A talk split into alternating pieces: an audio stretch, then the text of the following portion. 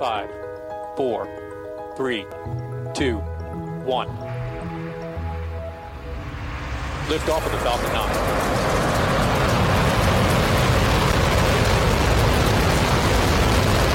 Falcon 9 clears clear. Hi, I'm Marc Boucher. Welcome to the Space Economy Podcast and the next episode in our special series, Doing Business in the Solar System, hosted by Elizabeth Howell. Today's episode focuses on Mars and the Perseverance rover, its helicopter, a future sample return mission, and touches on in situ resource utilization. Listen in. Welcome to Doing Business in the Solar System, where we talk about finding opportunities in the universe. This is a SpaceQ podcast, and your host is Elizabeth Howell. Lately, we've been hearing about a helicopter flying on Mars, but that's just the beginning of the ambitious Perseverance mission from NASA and its partners. The rover will be taking samples of the surface to cache for a future sample return mission in a quest to better understand potential life on the red planet. To learn more about the mission, we'll be speaking with Chris Herd, a geologist at the University of Alberta who specializes in studying the geology of Mars for meteorites. He's also participating in the Perseverance mission. Welcome, Dr. Herd. Hello, and uh, thank you for having me. Oh, you're welcome. I'm really glad to have you here. And so, before we dive into the meat of the conversation, can you give our listeners a background about your role in the Perseverance mission and how your team will assist the rover controllers and other relevant people with their work? I'm on the mission as what's called a participating scientist, but in a particular role of returned sample science. Uh, um, there's about 14 of us that were added to the mission through open calls from NASA and the European Space Agency. And I was added through the NASA call, but uh, because I can't get NASA money uh, in Canada, the Canadian Space Agency is providing my support for it. So a, a, a shout out to the CSA for that. Uh, but our job is is we are all experts in what you do with samples in the lab and they may be samples. Some of my colleagues study early life on the Earth, so it might be looking for that evidence of, of ancient life in the Earth. Others study uh, rocks, uh, myself included, uh, to try to understand the ages of the rocks. And then some of us, like myself in particular, study the meteorites that have come from Mars. So we all know what to do with these samples in the lab. And our job on the mission is to assist uh, to, to play an important role, which is to help to determine where and when to sample the rocks that we we are exploring um, on on Mars now with the Perseverance rover. Okay. And then what is it about Percy, if I may call the rover that? I did get to meet Percy once, and so I feel like we're on a first name basis. Uh, what is it about Percy that makes it so distinctive from past rovers and its ability to uh, search for life? It is incredibly capable, um, as as every you know sort of every new rover to, sent to Mars is.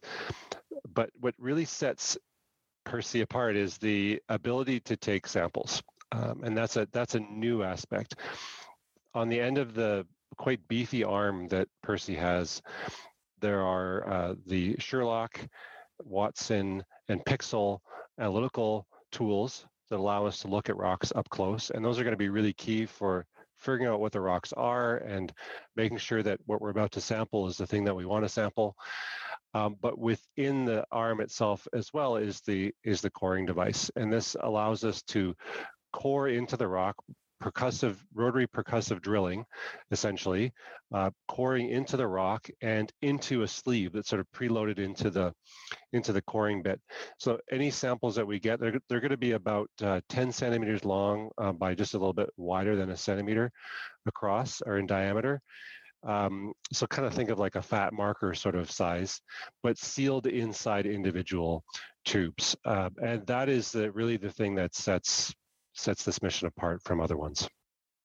Now, as of the time we're recording this, Percy hasn't gone all too far from its landing site at Jezero Crater, but it's all in the plan. as I understand it, um, eventually, once we get through other phases of the mission, NASA has been eyeing a delta that's sort of in the vicinity within a reasonable drive for the rover to get to. And so, can you talk about what we're expecting, as much as we can tell, to find there, and how that could be significant for our ongoing searches for habitability or habitable life? The whole reason why this landing site was chosen is because we know from orbital studies that there's this delta, as you mentioned, which is a record of a river flowing into Jezero crater and the crater was filled with water, maybe up to 200 meters depth um, at different times. Um, but but the point is that delta forms in an environment where a river is carrying sediment and is dumping it into uh, a standing body of water. So right, that right there tells you it was a potentially habitable environment. We've landed in the in the crater on the crater floor, and we will be driving up, as you mentioned, onto the delta itself. The different parts of the delta are going to be quite interesting. In particular, uh, some of the mudstones, some of the the really just think sort of the mud that's turned into rock. I mean, that's why we call it mudstone, but really fine grained material where in deltas on the earth, the, the, the organic matter that exists in abundantly on the earth tends to get trapped with those really really fine particles that go into making mudstones. So we often have organic matter preserved with mudstones on the earth. So that's definitely one target. And then the other target is towards the edge of the of this ancient crater lake there's a very intriguing hint of carbonate, sort of limestone-like minerals uh, near the the edge, sort of where the old shoreline uh, may have been. And so that's quite interesting too, because of course, if if life was there, it may have used the chemistry of the water to perhaps precipitate to form these carbonate minerals like like it does on the earth.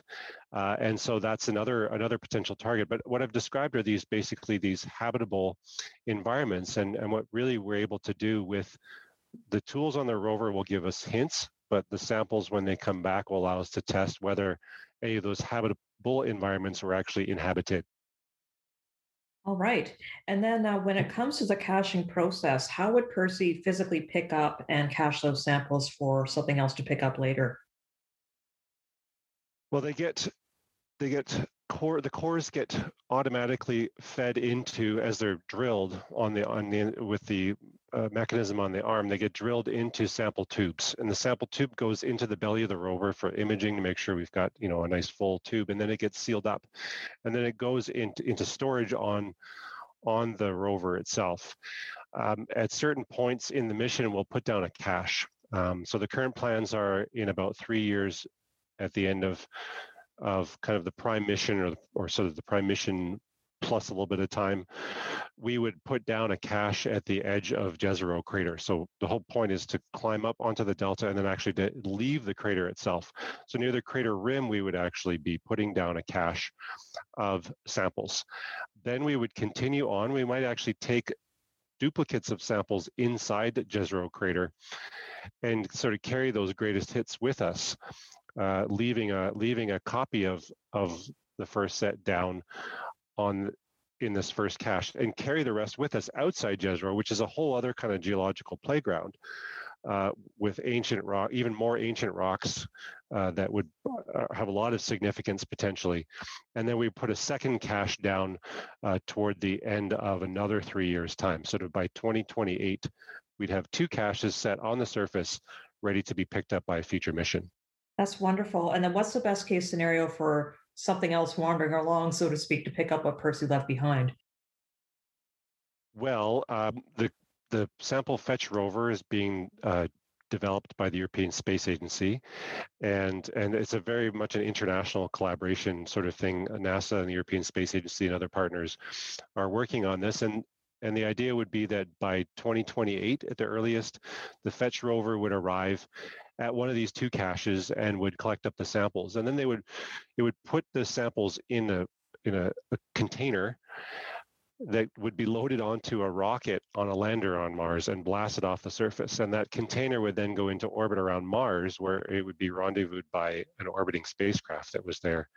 And that spacecraft would capture it, turn around, and head for home um, uh, to arrive at in 2031 at the earliest. Okay. Now, now that we know a little bit about what Percy is doing now, what it's going to be doing in the next, gosh, few years, um, let's talk about the environment of Mars, the challenges that we face there. So, for microbes, even, what makes it so challenging for life as we know it? Mars's history is such that it lost a large part of its atmosphere, and it also it had a magnetic field, but that died out some three and a half to four billion years ago. So it doesn't have that protective um, aspect to it. So the surface is bombarded by cosmic radiation all the time. It's a quite a, a dangerous environment in that regard. And even organic matter, even if it's not specifically associated with with life, will get broken down by this ultraviolet um, and cosmic radiation over time, so that we think that this the surface is largely sterile uh, and and and not uh, suitable for life. And because of also the because of the cold temperatures and the low pressure of the atmosphere, liquid water is not stable. Okay, so is there any hope for habitability on the surface, or will we have to look elsewhere, such as under the surface? I think it's generally accepted that the surface is is really inhospitable to life. And so we need to look beneath the surface, yeah, for anything that may be living today. Okay. And so any cache samples that you're picking up would represent potentially finding things from millions or billions of years ago, is what you're telling me.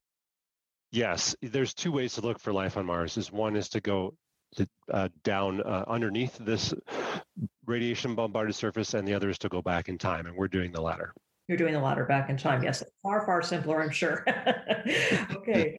Now, um, considering that we want to get humans on the surface and potential operations, I do want to kind of tilt it towards that because, uh, you know, we've seen movies like The Martian, and so people sort of have a sense about some of the challenges. So, under the last presidential administration, bearing in mind that the new presidential administration is still feeling its way, NASA was musing about pe- bringing people to Mars as soon as the 2030s, although it was a little nebulous. They were saying 2033, 2035, and then they weren't sure if it was going to be orbital or more than that. Obviously, there are a lot of technical problems we have to figure out first, and we also need to let the Biden administration get its feet under it. It's only been in office for a little more than 100 days. But just on a more general sense, um, what in your mind would be some of the principal things that we should know before we could consider sending humans to this challenging environment? Yeah, that's a great question. Uh, there's a whole number of things. I mean, I, and I'm not an expert in in sort of the uh, the biology or or human physiology that's challenges, but I can say that in terms of of the Martian environment, the radiation environment is one.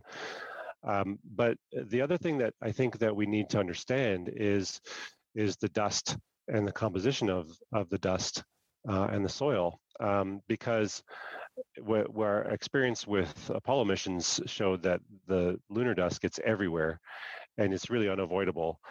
Um, but if we're going to have humans go to Mars and spend a good amount of time there, which I think current plans are for for at least a few months. Um, that dust is going to get everywhere, and we don't really have we have an idea of what the the sort of the the overall composition of the dust is, and and some of its behavior from previous missions but you know what we need a sample and so one of the things that percy is going to be able to do is we have a special bit different drill bit that allows us to to collect dust and, and soil. And those are going to be really key. Those are key for a number of scientific reasons, but one of the reasons is also to enable future human exploration because we don't even really know essentially the toxicology of of that dust, um, what trace elements are in it, uh, the particle sizes, that sort of thing. And I think that's going to be a really important component, really important thing to know before we send humans. So there's another reason why you know the 2031 timeframe or or the, the early 2030s for bringing samples back, I think is an important one if we're if we're thinking about sending humans to Mars in the 2030s. Uh, yeah, I agree with that. And I know that the Apollo astronauts said that dust was absolutely the worst thing about being on the moon, as much as they uh, they enjoyed the experience. And um, of course, another challenge too is Mars is so much further than the moon. And so when you're talking about bringing supplies back and forth, as the movie The Martian showed, there are a lot of challenges. You got to make sure the planets are lined up in the right area for uh, for one thing in their orbits. And so there's been this talk at NASA about what's called in situ resource utilization. And I realize we're moving slightly outside of your, your, your expertise. So I'll just give a quick summary for people here. Basically, it's an idea of taking the resources that you have in place, like regolith or the uh, soil that's there, and repurposing it for building structures, or you could even do things with some modifications like growing plants. So these practices might allow us to bring fewer things to Mars, but to relate that back to Perseverance, it does have an instrument on board called MOXIE that's going to be looking at one aspect of trying to repurpose stuff in place for humans. And so, can you talk a little bit about how that works? Yeah, it's it's fascinating. So Moxie is an instrument, it's a, a, technology demonstration instrument on the rover that's meant to see if we can create pure oxygen from the carbon dioxide rich atmosphere of Mars. And what's really great is that it just recently, it was around April 20th, I think it was, the first test was done and it was successful and they were able to produce just uh, just over five grams of pure oxygen from the Martian atmosphere in the space of, of under an hour and um, and that's really exciting. And, and uh, I guess uh, for what I've read, that's that's enough oxygen to keep an astronaut healthy for about 10 minutes. So you really need to scale up something like that, but but it demonstrates that it is possible, and you need to and and so we can envision. There'll be other tests that Moxie does all throughout the mission, but uh, but we can to, to make sure it works well. But we can envision sending something like that, a scaled up version to Mars ahead of any human exploration to build up a supply of oxygen directly from the Martian atmosphere. Um, and that, yeah, obviates the need for us to bring all that oxygen uh, with us uh, to to Mars, and then it can be used for obviously for breathing, but also for rocket fuel. Exactly. And ongoing studies on the International Space Station are looking at things like repurposing the urine right into water, and they have a system in place that might work with some modifications in other places. So this is all this is all integrated. It's all in the plan, like I said earlier. Um, let's come back to Percy's operations. So it's been very busy so far. Obviously, there's been a lot of uh, helicopter operations of the timeline that we're talking, and then of course it's going to be moving forward. But what have you been enjoying so far in this first rush, this first few months of uh, of operations?